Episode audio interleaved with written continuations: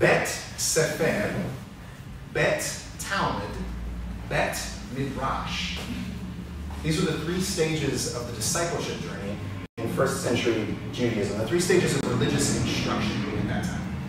Here's how the stages worked. In the first stage, boys ages 6 through 10 would be tasked with memorizing the Torah. That's the first five books of your current Old Testament. I have that represented here Genesis, Exodus, Leviticus, Numbers, and Deuteronomy. Every word memorized. And at that point, those boys would be faced with a choice. They could either continue in their religious instruction if they felt particularly called or gifted in that way, or they could go and start to learn the trade of their family. But the best students from Bet Sefer, they move on to Bet Talmud. And in Bet Talmud, these boys, now ages 10 through 14, would memorize the rest of the Hebrew scriptures, which I have here. That's the rest of your Old Testament. Every word memorized. And then those boys, again, would be faced with the same choice. They could either continue in their religious instruction if they were particularly gifted, or they could go and be a carpenter or a fisherman or whatever their family did. But the best of the best students, they would move on to Bet Midrash, the third stage. And at about age 14 or 15, these boys would approach a rabbi who was the religious teacher or instructor at that time, and they'd ask to become that rabbi's disciple. And at that point, the rabbi would proceed to grill them with questions, all about Scripture, how they interpreted it, how they read it, how well they knew it. And the rabbi would do this in order to determine can this boy do what I do? Can he become like me someday? And if the rabbi determined that this boy could become like him, eventually he would say, Sure, you become my disciple. And at that point, everything in the boy's life changed for good. He left his family and traveled around with this rabbi everywhere. Rabbis were known to travel from town to town and talk about the law and scriptures with other rabbis. He would eat the same food as him, he'd sleep in the same areas as him, he'd play video games with him, he'd do everything possible with this rabbi. And this was so much so that people at that time would encourage new disciples with a phrase. They'd say, May you be covered in the dust of your rabbi. And that's kind of an odd phrase for us today, but in the ancient Middle East, it made a lot of sense because traveling anywhere was a dusty affair. And if you were following closely behind someone, it was inevitable that they were going to kick up dust onto you at some point. So that's what disciples were. They were covered in their dust. More than this, rabbis, when they would teach, would sit in an elevated position, and their disciples would sit beneath them in their literal dust. Discipleship was a dusty affair. And Jesus knew that this was the case. This is when Jesus walked the earth. And so when he called his disciples, he had this sort of committed life mind, this sort of transformation in mind. He called his disciples to a life of clinging closely to him, becoming covered with the dust of his teaching, of his presence, of his life, and ultimately the Spirit of God. But Jesus didn't just stop there. He didn't just tell his disciples to become dusty, he also called them to bring others along with them to invite other people to this discipleship journey. And that's why we started this sermon series called Spiritual Conversations here at Spring Midtown. We want to be people who not only become covered in the dust of Jesus, but also bring others along with us in that journey. And today we're going to talk about how Jesus says this process of invitation works, what it looks like. So if you have a Bible, turn with me in it to Matthew chapter 28. Matthew's the first book of your New Testament if you're flipping through or uh, going through on that. If you don't have a Bible, come up to me after church. I will get you a Bible that is yours to keep. We want to make sure that you have the ability to join us when we read together on Sundays, but also read in your own day to day life. Matthew chapter 28, I'm going to be reading from verses 16 through 20. Now the eleven disciples went to Galilee, to the mountain to which Jesus had directed them. When they saw him, they worshipped him, but some doubted. And Jesus came and said to them, All authority in heaven and on earth has been given to me. Go, therefore, and make disciples of all nations, baptizing them in the name of the Father, and of the Son, and of the Holy Spirit, and teaching them to obey everything that I have commanded. And remember, I am with you always to the end of the age. This is the word of the Lord. Thanks be to God. These are the last words that we have from Jesus in the Gospel of Matthew. These are the last things that he spoke to his disciples. So they're pretty important words, right? His parting words before he ascends to heaven. But in order for us to fully grasp what's going on here, in order to get the dynamics at play between him and his disciples, I think it's helpful to take a couple steps back and remember where we've come from. Just a short time before this, Jesus, uh, towards the end of his ministry, aimed himself at the city of Jerusalem. And he entered Jerusalem in what we as Christians call the triumphal entry. Uh, we celebrate this on Palm Sunday. Jesus comes into the city of Jerusalem and he is worshipped as the Messiah. He's worshipped as the one who the Jewish scriptures said would come and free the people from their bondage. They expected him to liberate them from their oppressors. And the disciples were there for that moment. They watched it all happen. And then, just a week later, after Palm Sunday, he was brutally mur- murdered by those same people. The people who were supposed to know him best crucified him on an ancient torture device called cross. And his disciples were there for that as well. And so you can imagine their confusion. It's like we, Jesus arrived, this was it, this was the pinnacle, and now he's gone. They're confused, they're isolated, and they're traumatized by the last few days. But then, at the start of chapter 28, we arrive here at this point in the story, and it seems like clarity has arrived. Jesus died, but he's resurrected. He's risen from the grave, and he shows himself to Mary. Earlier in chapter 28, and he tells Mary, hey, go to my disciples, tell them if they travel to Galilee, they can see me there. Just tell them to come to Galilee. And you think that that response, that sort of clarity, would result in uproarious praise from the disciples, right? That they would be sprinting out their door to find Jesus, but that's not how the story goes here. See, these men, they're still wounded from the last few days. Consider what they've been through. They've watched as the one that they committed multiple years of their lives to, that they followed around all over the Middle East. They've watched as he's been brutally murdered by the very empire that they thought he'd come to conquer. They thought he lost. They were brutalized by what happened, and now apparently he's shown up, risen from the dead, which obviously doesn't happen. He shows himself to Mary and has told them to travel the three or four day journey from Jerusalem to Galilee. That's a long journey. And so they don't show up here at verse 16 super excited. They're not sprinting to Jesus here, they're limping to him. That's where the disciples are. And Matthew subtly communicates that to us right away. Before Jesus says anything to these disciples, we learn who these disciples are. Notice Matthew in, in verse 16, he says the 11 disciples arrived. Right? Now that should strike us as odd because in this story, we know who the disciples are. They've been around for a long time. Right? Why would he need to say 11? And then, well, why the number 11? Right? Jesus called 12 disciples, not 11 disciples. But all we have to do is turn a few pages back and we know what happened with that 12th disciple. That 12th disciple was Judas, who was the one who betrayed Jesus, the one who took him to his death. These men are being reminded here, Matthew is reminding us that these men are showing up as a broken team, as a fractured unit here. They're not arriving as the complete unit, they're arriving having lost one of their own. And then, when they see Jesus, in verse 17 there, it says they worship, but some doubted. Those are powerful words that Matthew is telling us about the state of the disciples. In the midst of worship, they also have this doubt that's clinging on to them in some way. They find doubt and difficulty believing, believing any of this is even real. And this is a reminder here that these disciples, just like every one of us in this room, are fully, unequivocally, and irrevocably human. And just like every other human, they know people don't rise from the dead. That doesn't happen. Gods don't become servants.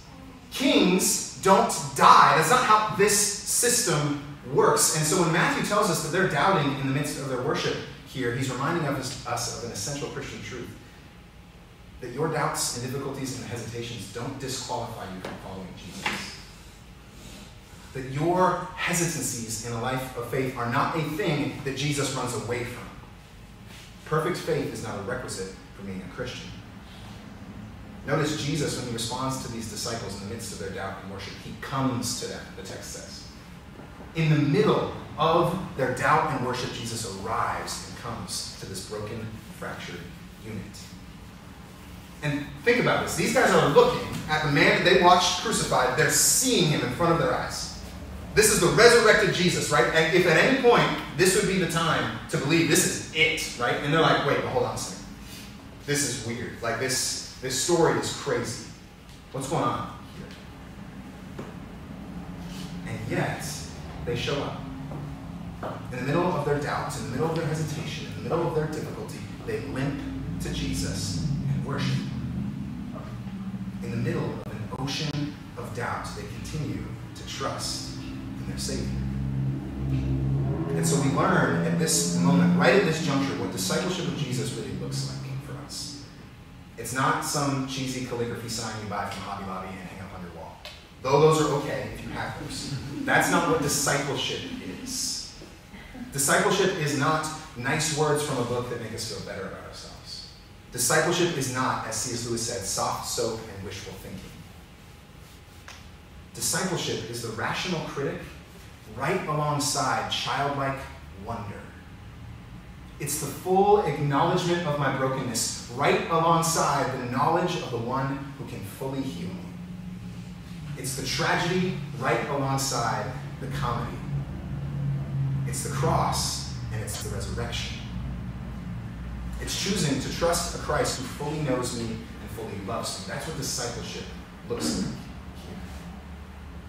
And the reality is, before we start having spiritual conversations with other people, we need to remember who we are. That's what Matthew is doing here. He's reminding us, well, hey, being a disciple will mean having doubts and hesitations. And every one of us in this room can resonate with that at some point. Even if it's not this morning, we all have been in places where we've thought we're too broken for Jesus to redeem us, that we're too inconsistent for Jesus to actually love us, that we are fundamentally flawed, and that no Lord could actually love us. We have those doubts. Those exist in our own lives, and those also exist in our hesitations about sharing our faith with other people. We tend to think that, well, because we don't have all the answers, right? Or we don't speak super well, or we don't know how to start the conversation, that we just disqualify ourselves entirely. We doubt our own individual spiritual lives, but we also doubt our ability to share about it. And yet Jesus meets us there. He comes to us. And he says, It's okay. I knew you weren't going to be perfect. I knew you were going to be messy. I lived with you for three years to these disciples. I just asked one thing trust me. Trust that I have the life that you've been longing for. Trust that I am bringing that life to everyone in the world. Trust me. And friends, here's the truth trust is the only way we can actually test our doubts. In order to test any doubt, we have to trust in something. In order to know if a chair will hold me up, I have to trust that chair, right? All of you have exemplified trust by being in this room right now, sitting on the chair. You chose to trust the chair and believe that it wouldn't fall? The only way to know if my wife will love me until the day I die is if I marry her. The only way to know if becoming a parent is worth all of the hype is if you become a parent. Our whole life, we make decisions based on trust in the middle of doubt and faith. And the only way we can find out if the, this life of following Jesus is really worth it is if we try it.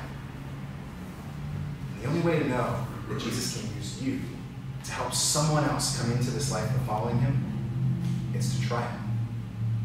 That's the only way to do this. And so, right from the jump of this passage, before Jesus says anything, we are learning that we as disciples show up as an imperfect and fractured, traumatized group. And we are learning to trust Jesus in the middle of our hesitations, in the middle of our doubts. And we do that because we trust that the life that He has for us in the world is worth it. And so at that point, once verses 16 and 17 pass, we get Jesus' first words in this passage. And Jesus, almost as if he senses this kind of doubt and hesitation in them, he tells them what they're trusting in.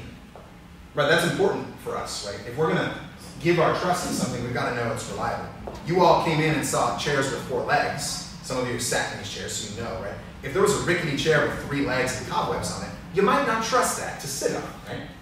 You need to know what you're trusting in. And Jesus reminds us what we're trusting in as his disciples here. He says, All authority in heaven and on earth has been given to me. Now that's striking because he doesn't exclude anything. He's making the claim here that every other authority that attempts to influence us, every other authority that we could trust in, it pales in comparison to him. So those political authorities, those social authorities, those physical authorities, those emotional authorities, they're ultimately subject to him and his authority. He is the God over everything, seen and unseen. And this is something all of us need to hear again. And this year has reminded us, maybe different than any other year we've lived through, how insufficient the authorities are we trust in the world. Maybe for you it's been money, maybe it's been health, maybe it's been sex, maybe it's been conservative agendas or liberal agendas. The list goes on. Worldly authorities are not trustworthy. They will always fail us eventually. And the reality is the crisis simply exposes what was always true.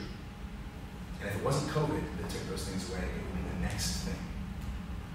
That's the reality of trusting in worldly authorities. And so, by saying here that all authority now belongs to Him, Jesus is telling each of us that in that world of insufficient authorities, that He has real, lasting authority, and that nothing can stop that from happening. And this authority that He has, well, it's rooted in a thing that He came to earth to bring called the kingdom of heaven. That's what his whole ministry was about. He's saying, Look, the kingdom of heaven, I have authority now that is mine, and I'm bringing it to the world, and nothing can stop it. And man, that kingdom of heaven, you guys, there's nothing, nothing else that could satisfy our longings like it. That kingdom of heaven is the cleansing of the great Pacific garbage patch, that island of garbage floating in the ocean right now. It's the cleansing of that. It's, man, justice for Ahmaud Arbery. It's the alcoholic who has found freedom from his vice. It's this bountiful, expansive banquet table with sumptuous foods and overflowing drinks. That's the kingdom of heaven. And nothing can stop it from coming. There's a great, great uh, quote by a guy named Frederick Buechner. He's one of my favorite authors. A few of you might know of him. I've got the quote up here. It's a long, but it's worth following along he says, If only we had eyes to see and ears to hear and wits to understand, we would know that the kingdom of God, in a sense of holiness, goodness, beauty, is as close as breathing and is crying out to be born both within ourselves and within the world. And we would know that the kingdom of God is what all of us hunger for, above all other things, even when we don't know its name or realize that it's what we're starving to death for. The kingdom of God is where our best dreams come from and our truest prayers. We glimpse it at those moments when we find ourselves being better than we are and wiser than we know. We catch sight of it at some moment of a crisis. A strength seems to come to us that is greater than our own strength. The kingdom of God is where we belong. It is home. And whether we realize it or not, I think we are all homesick for it. It's what all of us are longing for. It's everything that we try to put in those worldly authorities that don't satisfy us. It's the real, lasting satisfaction and healing we're longing for. Good. That's the authority that we're trusting in, in Jesus. And nothing is stopping that from coming. That's what we're going into the world and inviting people into. Jesus is reminding us here that that's what our spiritual conversations are pointing to. And then, finally, from there, Jesus gives us some stuff to do. First, he makes sure that we know fully the kingdom of heaven is his and it's arriving in the world, and now we get stuff to do. He gives us four things in this passage in verses 19 through, 19 through 20. The first thing he tells us to do is to go. And sometimes, those of us who've been raised in the church for a while think of this as implying distance, right? That when we go, we've got to travel to some remote place across the world to proclaim the gospel. And that's a good thing to do. That is certainly part of the command here, but that's not the only thing. Notice, Jesus says that we go into all nations. All nations means that remote place across the world, but all nations includes this nation. All nations includes your neighbor and your coworker and your friends. This is not a work for special designated missionaries, a few special experts that we fund to go somewhere else. This is a job for every disciple. In Greek here, the verb for go, it's, it's a unique verb. The idea behind it is more like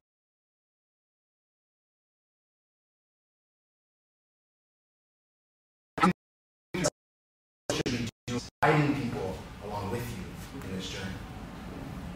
And that should be encouraging to us because so often we think we need all the answers, right? When we go into a spiritual conversation, we need to know what we're doing every time. But right here in Jesus' command, we see that our call is simply to invite people to follow Jesus right alongside us.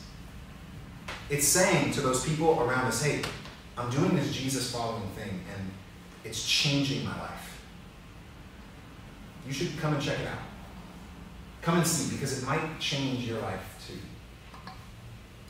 And the reality is, this command here, as you go, sharing, it's just our human nature.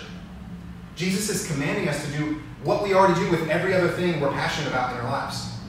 Think about how many times you said to a friend, Man, this movie changed my life. You need to watch this movie. Or this song or this artist, they changed my life, right? You need to listen to them. This restaurant, incredible, changed my life. You need to come eat with me? We have those conversations on a regular basis. Jesus is simply saying, Hey, I've changed your life. Invite people into what has already happened to you. He's telling us to share about him in the middle of our lives as we go. There's a story a, uh, a pastor that I know tells uh, of an Uber ride he was on. And in this Uber ride, uh, he's starting to talk with the Uber driver, as you tend to do. And the Uber driver eventually asked him what he did for work. He's like, well, I'm a pastor. And the Uber driver's like, oh, that's really cool. I just became a believer a couple weeks ago. And the pastor's like, awesome, tell me your story. What happened? And he's, uh, the start of the story, the pastor says, was incredible. He says, well, I really love this place called Buffalo Wild Wings. and the pastor's like, this is going to be great. And the guy continues, he's like, yeah, there was one Buffalo Wild Wings close to my house, and I started going there on a regular basis, and I got to know people. And this, there was this one waitress that was often there when I was there. So we got to know each other a little bit, converse, right? I'm there for years, right? I, I go consistently for multiple years. And over the course of time, she started to invite me to her church. And at first I was like, man, those religious crazies. I want no part of, of that. But then he started to get to know her a little bit better, and he's like, but she's not one of those religious crazies. She's kind. She's compassionate. She's thoughtful. She's smart. So eventually, one Christmas, she invited him to the Christmas Eve service, and came. He's like, I showed up, and the crazies weren't there. Everyone was kind and welcoming. They cared about me as a person. And so he kept coming over and over. And eventually, he learned that this Jesus had something that nothing else in the world could offer. Him. This Jesus had transformation for him, it had healing for him. And he gave his life to following that. Friends, if an anonymous Buffalo Wild Wings waitress can do this, every single one of you can do this. And that's not a belittling of the service industry, by the way. But I'm just saying, when she goes into work, she's thinking about, like, I've got to get food to people, and I got to get drinks to people, and I'm tired, and I'm on my feet all the time, right? And she still found a way in the middle of her brokenness to invite people to the Jesus that changed her life. As we go, we do this. That's the first command. Now, the second command, this is the central command that Jesus gives. And all the other commands kind of fall around it. This is the command that you see that says, make disciples in your Bible, or something along those lines. And the verb used here is literally disciple, which is an interesting verb. Jesus doesn't use a verb like convert or win. Disciple is a little bit less aggressive than those words. To disciple someone or to bring someone into becoming a disciple is simply to invite them to learn with you on the journey. It's to invite them to become covered in the dust of a rabbi. And so that means that this making disciples, it's not coercive. It's not forced onto someone. It's an invitation for each person to learn from him, to know him, to feel his presence, and to be healed by him. And they do that right alongside us. We aren't the experts in this journey. Jesus is. Everything we know, we learn from him. And so we're inviting people, hey, come learn from him with me as well. Making disciples is a relational work. It requires investment and prayer, honest dialogue, good, hard questions, and above everything, love.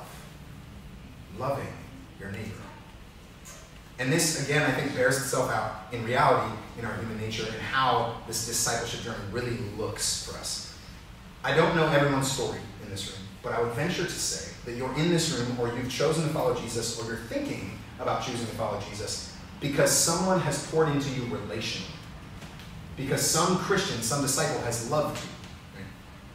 So if you think back through your past, you became a disciple because of a parent or a pastor. You became a disciple because volunteers or coworkers or friends, they poured into you.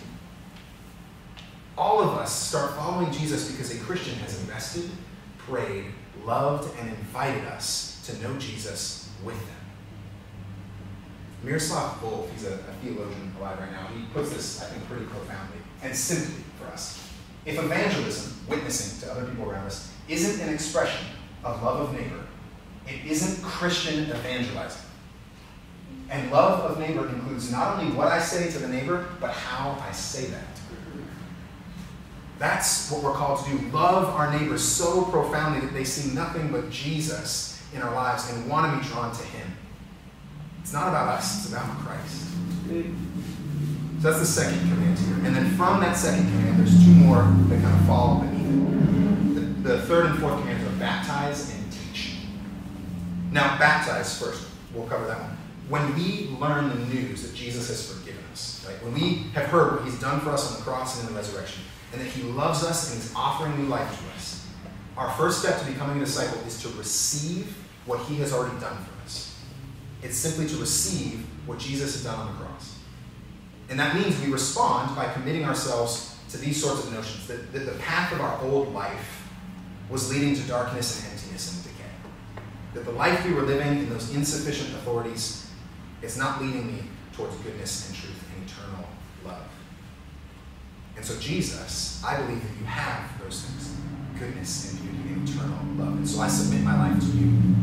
That's what this discipleship journey looks like at the start. And then the reality is, when that happens to us, we want to indicate and receive it pretty loudly because it's changed us in some way. And so Christians do this thing called baptism. And baptism is a reception of what Jesus has done for us in his life, death, and resurrection. It's this movement from a previous life of darkness and brokenness into a life of light and healing.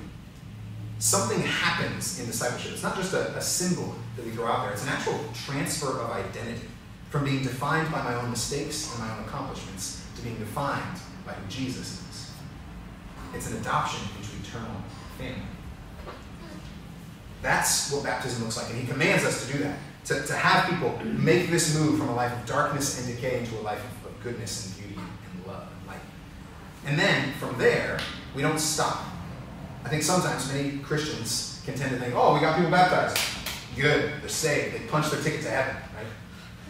That's not what discipleship looks like, and Jesus says it here. He says that after people are baptized, we teach.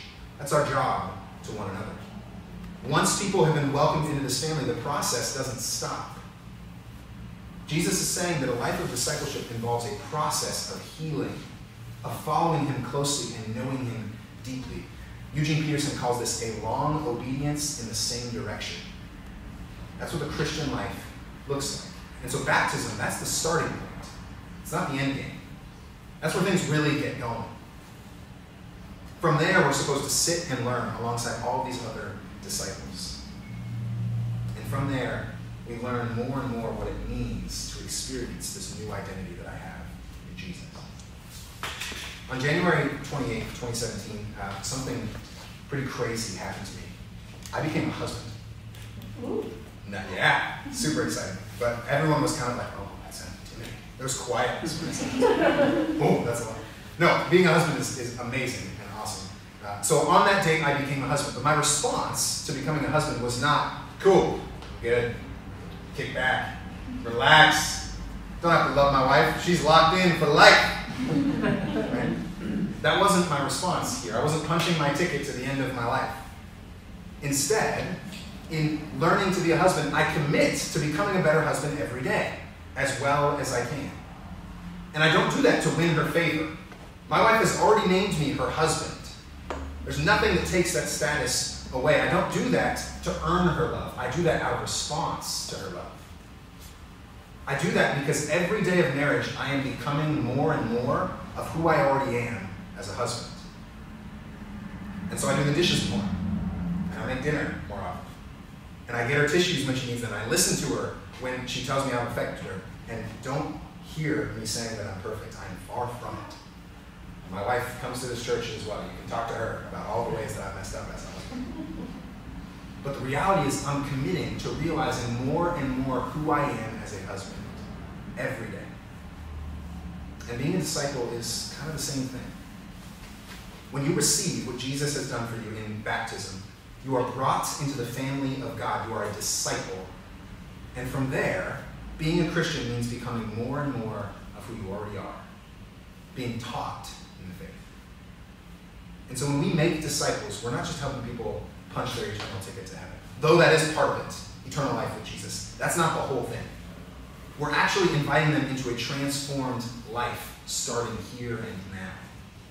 A life that participates in that kingdom of God and the restoration of all things. We invite them into this journey of experiencing and living in the joy and goodness of knowing Jesus deeply every day. So, those are the things that Jesus gives us to do here go, make disciples, baptize, and teach. And then from there, in case that sounds a little too overwhelming, in case that's a lot of information, he reminds us in verse 20 that he's the one who's with us doing this work. He says, I am with you always to the end of the age. As disciples and disciple makers, we must always remember where the dust comes from in our lives. It doesn't come from our own excellence. It doesn't come from how great we are morally. It comes from being close to Jesus Christ. And he's with us as we share this faith, as we go out in the world and proclaim it. A few months ago, I celebrated uh, my, my father-in-law's birthday with my in-laws, with my wife's family. Uh, he really wanted to go ATV riding. He really wanted like an, an adrenaline like pump, I guess. So we, we go up to Cottonwood, Arizona. Uh, no Cottonwood fans, it wasn't a cheer. That's okay. Uh, we, we go up to Cottonwood and we rent a couple ATVs. There's eight of us total. So they're four person ATVs and they've got these roll cages. We've got to throw on these goggles. It's really intense and fun. And uh, we go out into the Verde Valley, if anybody's familiar with there. Jerome is not far from there. We're driving around these dusty and rocky roads, and these things are awesome. But there wasn't a whole lot of rain last year. I don't know if you knew that in Arizona. Not a whole lot of rain. And that meant the roads were really dusty. And so as we're driving, it becomes very clear. We have these goggles on so we don't become blind. Like, there's so much dust that we're kicking up. And so I was in the front ATV, and we're just kicking up a ton of dust. Right? And I'm getting covered in it. I thought, man, this is a bummer. I'm going to have to take like a two hour shower after this. And then we stopped at one point to get a drink of water and kind of map out where we were. And I noticed uh, the people behind us, the other four folks in the ATV and my family, they had at least three times the amount of dust on them. Because we had kicked up dust on ourselves, but we had also kicked up so much more on them, right? They were following closely behind us and they got dusty. I've actually got a picture of my brother-in-law and sister-in-law here. Like you can't even see out of the goggles. And then I've got another picture here of uh, powdered donuts because that's what they look like. oh my gosh. They're covered in, in dust, right? And I think that story, that metaphor, works pretty well for what discipleship is. When we're on the road of following Jesus, it's inevitable that we're going to get dusty, right? But it doesn't stop there. Our job is to kick up as much dust onto the world around us as we to get everyone else covered in our dust, to create powdered donuts all around us. And so, you guys, let's be dusty people. Let's cling so tightly to Jesus, walk so closely behind him that we step on his sandals from time to time. Let's go into our workplaces, let's go into our Zoom meetings, let's go into our classrooms, our neighborhoods, our restaurants, and let's get everyone else dusty as well. In fact, I want to ask everybody in the room to close their eyes real quick. Take a, a deep breath. Now picture in your mind's eye a friend or a neighbor or a coworker who doesn't know Jesus. Really picture them. Notice the expression that's on their face, the posture that they, that they have. Now open your eyes. Can you commit to loving this one person so well that they might become dusty right alongside. Can you commit to inviting them in the midst of the relationship you already have with them to abundant, freeing, joy filled kingdom life? Because Jesus has that authority. The kingdom can do that. He's changed the world through 11 broken and limping people. He can definitely do it with this room. He can powerfully work through each and every one of you. So let's leave this morning, our couches if we're online, or these chairs if we're here in person. Let's leave here and go into our weeks and invite people to this sort of abundant, free, and full life. Guys, let's go and kick up some dust. Would you pray with me?